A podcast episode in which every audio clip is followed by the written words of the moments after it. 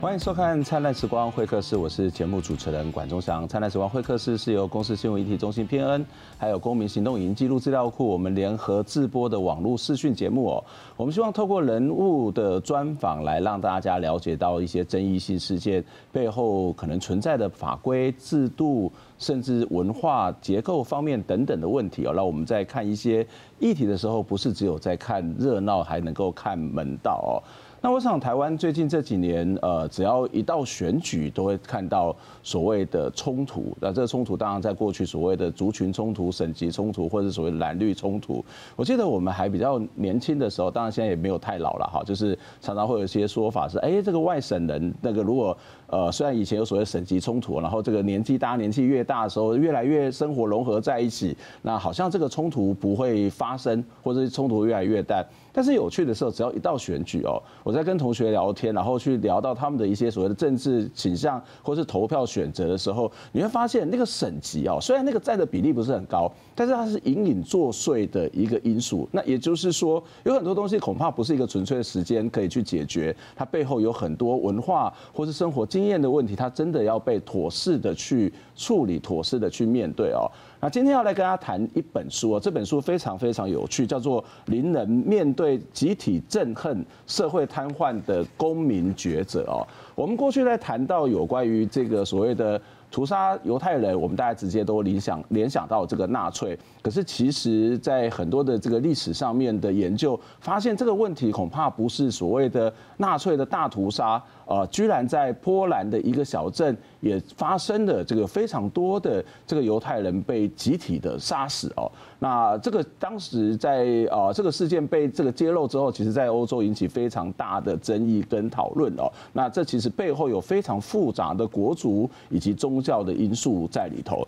所以，我们今天节目当中就跟大家邀请到是台北大学历史系的副教授吴碧文老师。吴老师你好，各位观众大家好，管老师好。吴老师其实也是为这本书写这个前言导读的一个非常重要的作者。那同时，吴老师也是长期研究德国的这个所谓的呃欧洲的现代史跟这个种族主义的相关的这个历史哦。那跟我们来谈这本书，其实是非常非常贴切的呃一个一个来宾，而且非常重要的一些观点哦。那我想要先请教吴老师哦，就是。这本书可不可以先告诉我们这本书在讲什么？就是我刚大概透露一点内容，但是里面其实有很多我觉得很精彩，但是你觉得很平凡的一些地方。是，呃，从剧情来讲，其实非常非常的单纯，就是在呃一九四一年的七月，呃，大概是十号或十一号的时候，在波兰的一个小镇，哈，这个小镇人数不多，呃，大概两千多人。然后呢，在呃大概就在一天当中呢，呃，这个小镇的一半的居民，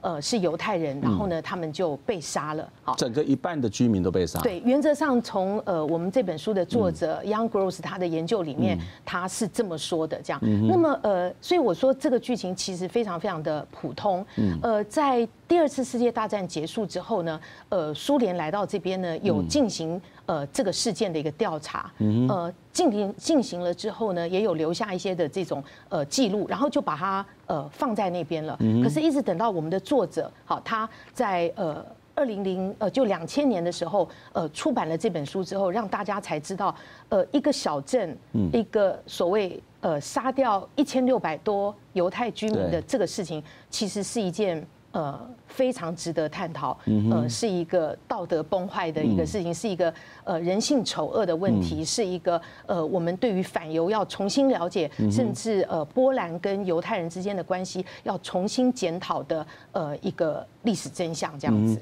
这个事情是发生在。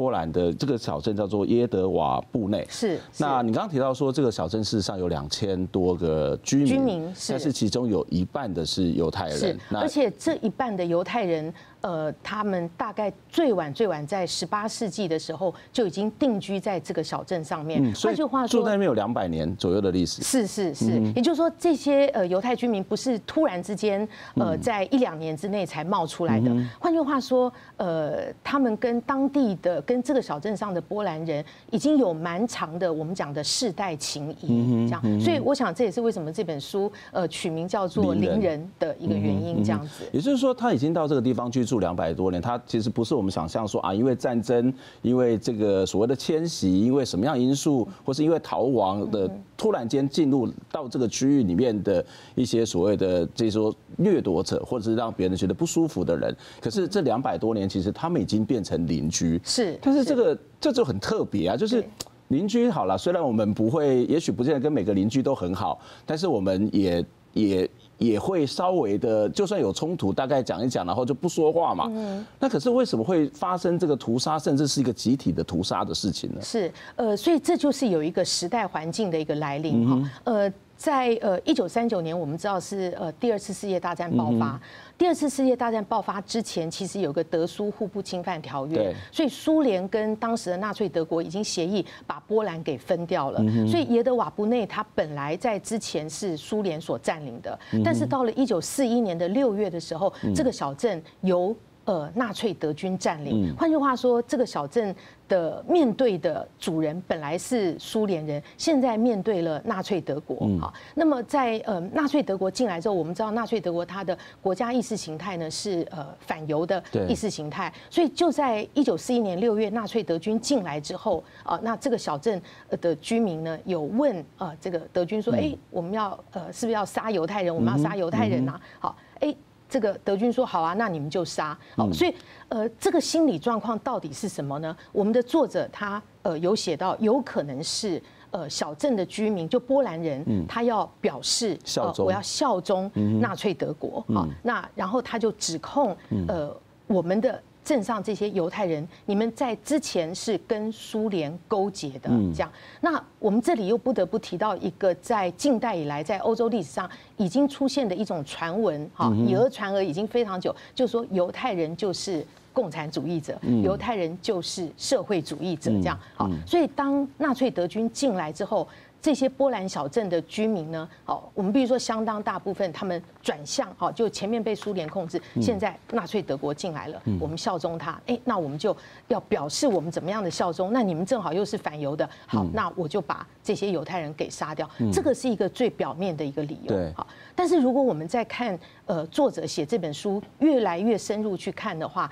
因为作者这本书里他用了非常多呃劫后余生者或者是当时后来苏联所做的这些访谈，我们就发现原因不是只有呃刚才所讲的我们的。呃，主人从苏联换到纳粹德国，而是有非常非常深刻欧洲传统的反犹的那个传统还在。而让人惊讶的是，这种反犹的传统其实已经存在一千多年。那么到了二十世纪，也就是这个惨案发生的一九四一年，这种反犹的传闻从来没有消失过，甚至持续的发酵。这样子，嗯，对，这个反犹的这个传统，当然我们知道是很大的，但是我还是无法理解，就是不管是效忠，或者是所谓的反犹的传统，为什么大家可以忍心，或者是把你自己的邻居，甚至他可能是你的客户，然后这么大规模的屠杀呢？到底这个反犹的传统，到底是一个什么样的力量，或是有什么样的纠结，使得他们必须这样子做？是，呃，我觉得如果我们去追踪欧洲的反犹的传统的话，我们就会发现，呃。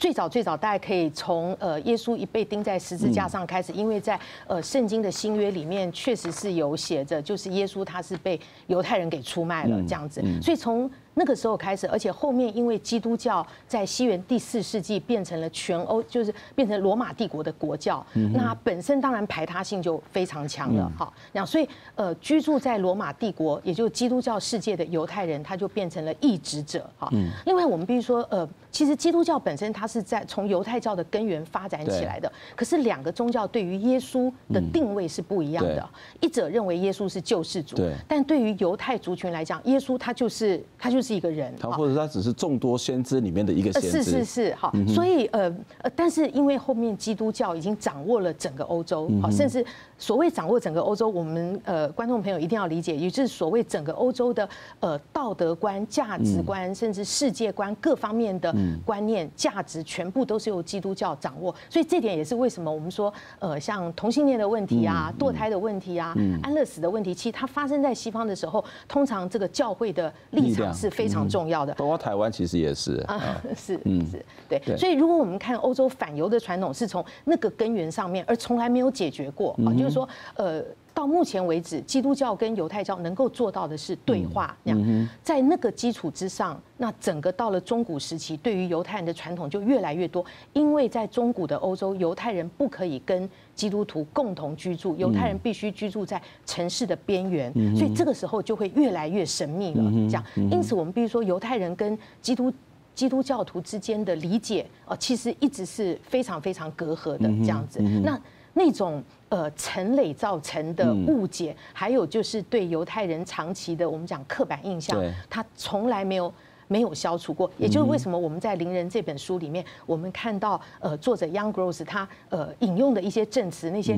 波兰人还会说，哎，他们就是杀耶稣的这样子。嗯哼，这边其实有一个还蛮重要的一个段落，我觉得这个段落非常有趣哦。他说，在当时有一个文宣嘛，好，就是说原本这些所谓的政治宣传，可能是由波兰的上层呃渗透到波兰上层阶级，然后逐渐影响到广大的这个群众哦。那文宣有一个文字这样讲，说是时候找那些害死耶稣基督的人算账了，他们用天主教的写作逾越节的薄饼。那他们是世界上所有罪恶的冤首，他们就是犹太人。停止和犹太人打交道，是时候将这些害虫和吸血鬼从波兰大地上彻底清除了。是非常非常严厉、非常非常有肃杀之气的一段文学，而且非常非常的古老啊，非常非常的中古。你刚才在这段的引言里面提到，就是说呃犹太人来破坏什么我们做弥撒的那个薄饼，那这个这种传言都是在中世纪的时候就已经出来了啊。中世纪的时候发生过，比方黑死病，对，当时找不到原因，我们现在知道那个叫鼠疫，当时没有办法用科学的因素解释为什么。这么多人立刻死亡，一定是犹太人在我们的井里面下毒啊，或者我们这个小镇或小村庄有小孩子失踪，一直找不到。呃，到底是谁呃把他带到哪里去？那个时候就要找一个代罪羔羊啊，那就是犹太人。其实这些都是以讹传讹，但是呃，这种以讹传讹的呃这种我们讲现在这叫假消息哈，从来没有被澄清过，包括教会好，当时就天主教会呃也没有出来澄清这个事情。所以我刚才讲说，这种长期陈累造成的对犹太人的负面的这种理解、这种形象哈，它其实一直到让我们非常惊讶。呃，这本书《灵人》他写的是二十世纪，中古时期的那种传言，一直发酵到二十世纪都还存在，甚至我们说。可能在今天二十一世纪还是有也还没有消失，对，是。但是我就觉得很好奇啊，就是我们先不论这个基督教或者犹太教的教义也好，都谈到神爱世人，都谈到是爱，都谈到是包容。那当然在有些关键时刻，可能有些基本的价值道德出来，或是那种所谓的终极的关怀出来之后，那个立场很难去突破的，自我设限其实蛮严重的。所以我们先不谈这个部分，但是如果从所谓的文明这件事情来看，好了，那我们至少受过很多的教育嘛。至少我们已经不是中古世纪的人嘛，至少我们知道怎么样人跟人之间彼此的尊重跟互动嘛。那这是不是也代表是这些所谓的文明，这些所谓的教育是没有什么用的呢？在这样的事情上面，其实我倒不会从呃呃这么悲观，觉得哎是不是文明啊，是不是教育都没有用？我觉得反而我们呃应该从另外一个角度更加理解，就是说可能呃根深蒂固在人性里面有一种丑恶啊那种恨甚至仇恨的力量哈。它有可能在某一个时机里面，啊，如果我们的理性、我们的道德不去压抑它的时候，它可能真的会爆发出来。当那个环境在的时候，啊，那就会爆发出来。所以，我以呃波兰这个小镇耶德瓦布内它所发生的事情来讲，我必须说，当这个因为纳粹德军现在来统治这个地方，呃，对这个地区的波兰小镇人来讲，这也是一个呃一个面临关键生存的时候，当生生存的关键。出来的时候，什么道德良知通通不重要，世代情谊通通可以丢掉。我赶快先表示我的效忠，我我让呃现在我的统治者纳粹德国知道我比你更反犹啊。也就是说，那那个时候人性其实是接受挑战的。嗯这本书里面，呃，我觉得呃，如果观众朋友去看这本书，一定要注意到，它里面还是提到有一个当地的波兰居民，他他藏匿了好几个犹太人，但是。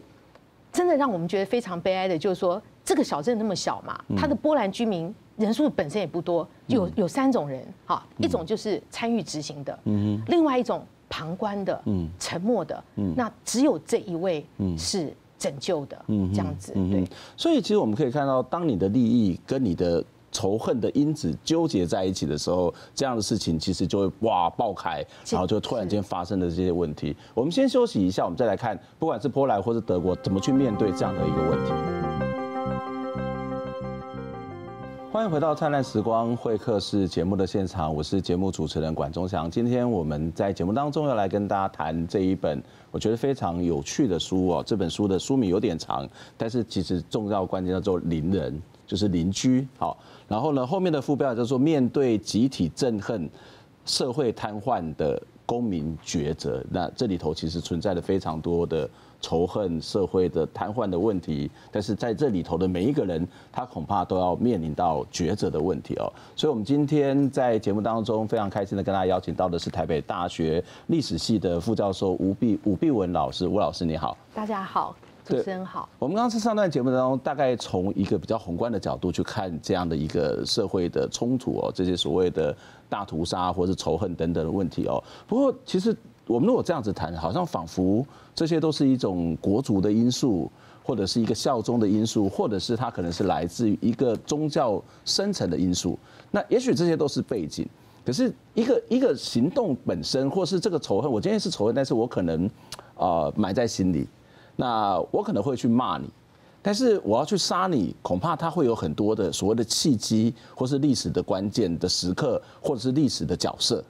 那所以在里面应该会有其他的这种所谓的行动者啊，例如说，刚刚我们谈到纳粹，刚有谈到共产党，那其实里头还有包括所谓的天主教的教会，或者是包括地方的头人、政治领袖，那这些各式各样的角色，他们在里面都扮演什么样的一种一种角色，或是他们发挥了什么样的这一种促成屠杀的作用呢？是，呃，我想如果观众朋友来看这本书的时候呢，呃，会注意到呢，呃，作者在里面呢也提到，就是说犹太人，呃，常常被说成是跟共产党呃密密切的连接，甚至呃犹太人，呃这个小镇的犹太人之前呢是跟呃苏联勾结的，嗯所以其实，在历史上呢，呃，犹太人确实已经在近代，当社会主义出现的时候，呃，就有一些反社会主义的人说犹太人就是社会主义者，那后面共产主义出来的时候，就更加的说犹太人就是。是共产主义者，这是基于几个呃现象。第一个，社会主义确实在它欧洲历史发展的过程当中，有犹太的名人在里面，比方像马克思，比方后来的托洛斯基，或者像德国的共产党员罗莎卢森堡、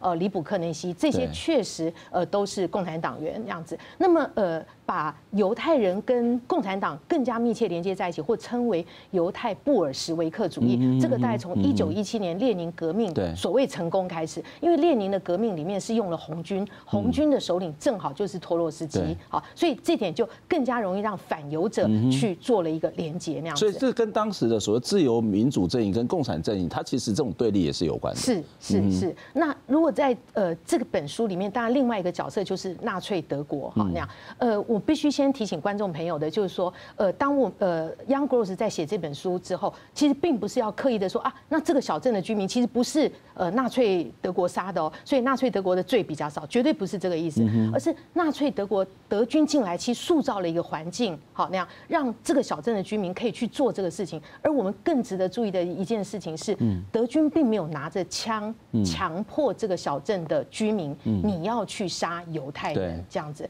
所以我们不得。不说，呃，这个波兰小镇的犹太居民，尤其是他们的议会啊，里面的这些政治人物啊，你可以说他揣摩了上意啊，然后他去做了这些事情啊，然后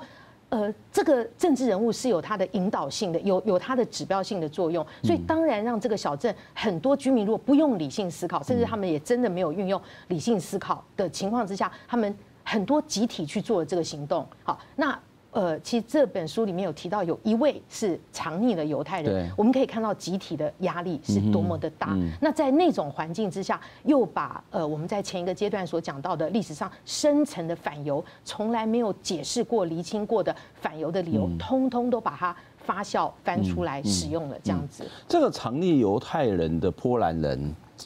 他怎么面对他的那个社会的集体的反犹的情绪？他怎么在那个地方生存呢、啊？是，所以在这本书里面，我觉得也很感谢作者把这个人举出来了，因为后来以色列呃给了这个人物一个国际艺名、国际艺人的这个荣誉那样子。呃，可是呢，这一位波兰居民他表示，他其实呃他不要张扬哈，因为他还要再回到波兰社会去生存。那其实，在波兰社会，他变成了异类啊。从这一点，我们大概就可以看到。呃，如果我们想知道现在波兰社会怎么来面对这个问题的话，我们必须说，从两千年这本书出来之后，到现在的十几年里面，我想波兰社会还在挣扎，也还在呃争执，就是说，哎，呃，到底我们这个社会，我们怎么来面对？呃，我们在历史上曾经发生这个事情，或者我们其实没有做这个事情，就是说，应该说还有两派在这边互相的这个较劲。呃，我们可以做这么假设：如果波兰社会已经非常的哎坦然的面对这个事情，那么这位曾经藏匿犹太人的这位波兰居民，他应该很怡然自得的可以生活。可是显然是没有的。嗯嗯，在这里面，我们当然看到有很多人是屠杀，可是其实后来这本书里面有提到说，呃，在被起诉的被告其实有九个人是获判无罪的。是。那当然有些是属于屠杀的这种所谓的行凶者，好了。可是有些可能是旁观者，或是鼓噪者。作者怎么去看在这里面的各种不同的角色呢？是呃，比方说呃，实际的执行者，我们可以看到在呃这本书里面用了好多的呃这个篇幅去呃，其实这些篇幅都是档案的资料，就他们怎么样的。呃，用很残忍的方式，而且那些残忍的方式都是呃中古时期的这种方式，挖眼睛啊、割舌头啊，或最后呢把没有处理掉的这些犹太人赶到一个谷仓里面，全部去烧掉。所以我们在几乎是这本书里，你随便翻一下，都是这种龇牙咧嘴的这种呃嘴脸。好，另外就是这种沉默者。好，我觉得这个是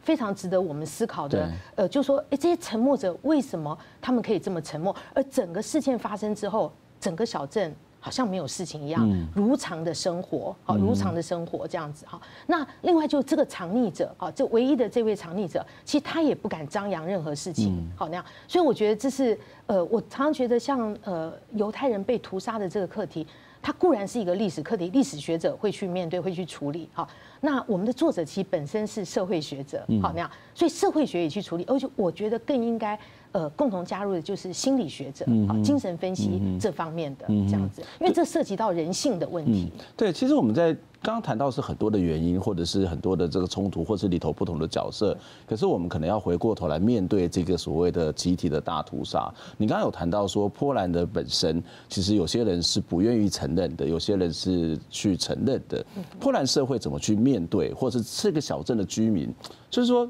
我也很衰嘛，好，那如果真的有有没有这件事情，我也不见得是认同。那有这件事情也是事出有因嘛，好，那就算真的有人干了这件事情，那也是上一代的事情，关我什么事呢？这在台湾我们也会看到类似的这种论述，类似的这个说法。那这个小镇的居民怎么去面对这样的一个其实非常强烈的一种事实或是指责？整个波兰的这个社会、这个国家，他们怎么去面对这样一个问题？是，呃，非常谢谢管老师提出一个，这是一个非常非常好的一个问题，而且非常非常重要的问题。这是我觉得我们看这本书之后，我们应该要来呃想想看这些的问题，它到底是怎么样的呈现出来。这有几个层次哈，呃，其实，在两千零一年的时候。当时的波兰总统曾经为这件事情来道歉，而且到耶德瓦布内这个小镇上举行了一个我们讲的类似追悼会。对。可当地的居民，而我们必须知道，已经是二零零一年，当地的居民很多也都是新的一代了。好，这样，他们其实是拒绝承认的。所以当这个呃纪念会在举行的时候，其实他们把窗户关上，好，然后甚至有一些呃住家在窗户上贴上说，嗯，没有发生这个事情，好，上帝保佑我们这样。那么。这个小镇的天主教会也刻意在举行仪式的时候，把那个呃教教堂都有钟声嘛，敲得非常非常的响哈，因为想要干扰这个呃这个呃人物的致辞哈这样子，所以我们其实可以看到这个小镇的居民，其实我想呃是很不愿意来面对呃这个污点的，好那样。呃这本书里其实呃虽然是以耶德瓦布内这个小镇为主角，可是。作者其实提到了还有其他类似发生同样屠杀的四五个小镇。啊。那如果我们更把整个呃二次大战时期纳粹德国这些事情来看的话，整体纵观来看，在欧东欧地区一些的农村小镇，在乌克兰、在匈牙利。都有发生类似的事情，只是我们的作者是把这一个 case 把它系统性的把它陈述出来，哈，所以我们刚刚讲到说，呃，其实波兰的。政府的城市在二零零一年的时候有做这样子的呃这种悼念的这种表示，可是小镇的居民是不接受的。呃，从二零零一年到现在，哈，波兰的政府其实也有一些改变嘛，哈，也有执政党的这个转变，会有政党轮替，是是，所以有些时候这呃这个立场上就会随着执政党他的态度，如果这个执政党现在是比较中间偏右的啊，他就呃可能对这种事情他会采取比较保守的这种态度，好那样。以整个波兰社会来讲呢，呃，应该说有呃，还是有相当多的人是不接受这个事实。原因在于，呃，二次大战结束之后，波兰是蛮强调他是受害者。对，好，波兰是二次大战非常大的一个受害者。嗯，除了德国跟苏联把它瓜分掉之外，以及后来德军在这个上面呃设立了好几个大型的灭绝营，我们所熟知最重要的这个奥斯维兹集中营等等这些事情。呃，都让波兰认为他是二次大战最大的受害者。可是这本书很清楚的表现出来，波兰你要重新思考。你是受害者，你可能也是加害者。是的，是的，你不是只有受害者，你也有加害者的这个角色。这当然是一个非常大的翻转，非常大的挑战。所以我觉得，呃。波兰社会要花很多的时间来消化这件事情。不过这是一个集体跟个人的问题嘛，就是在台湾，其实你也可以看到类似的说法，例如说，好了，即使发生了这个二二八，发生了白色恐怖，那个元凶可能是陈仪，可能是蒋介石，那就算不是陈仪，呃，这个所谓的蒋介石而已，那可能是整个国民党的这个最高层，那跟所有的外省人有什么关系呢？那为什么外省人要去承受这个过去的犯的错，或者是因为某种历史时代所犯的这个错误呢？那这个就会变成是一个个人跟集体之间，他到底怎么去厘清责任，或者是怎么这个纠结要怎么解的问题？是，呃，这个问题是我我想我我们社会或者任何一个面对类似情况社会，其实他们都会问到这个问题。我们比如说现在我们已经在二十一世纪，我们很多人在这个社会上，我们都不是当时的执行者，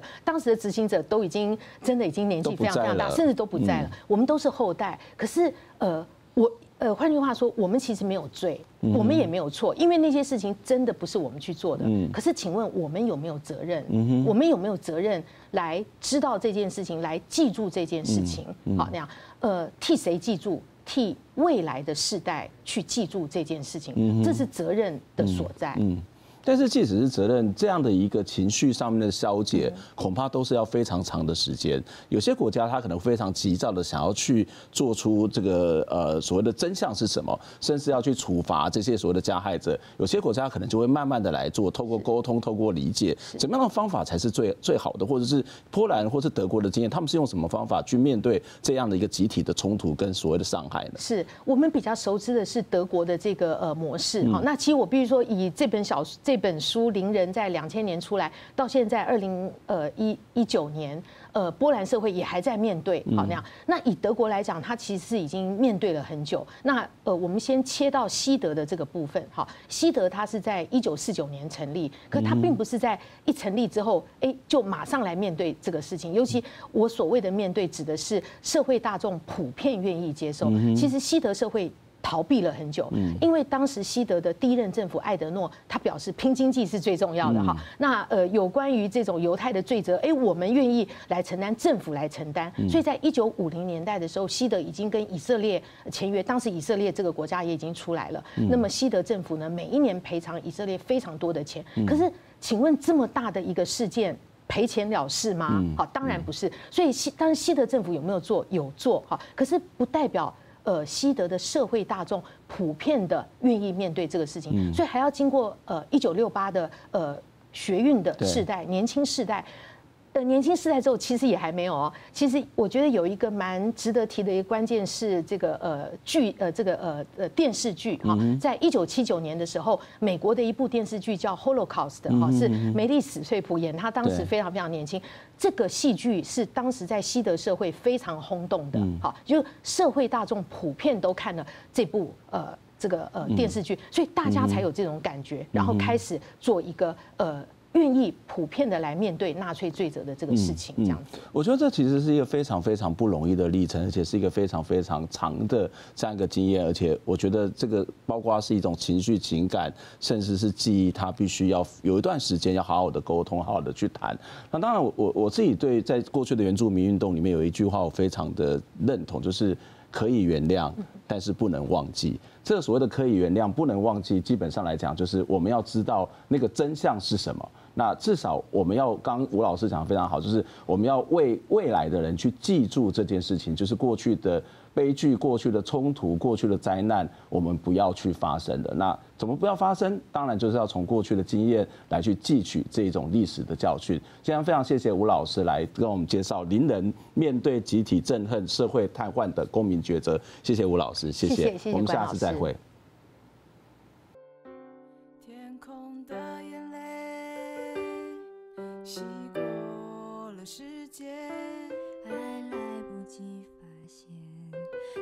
手中的幸福消失不见。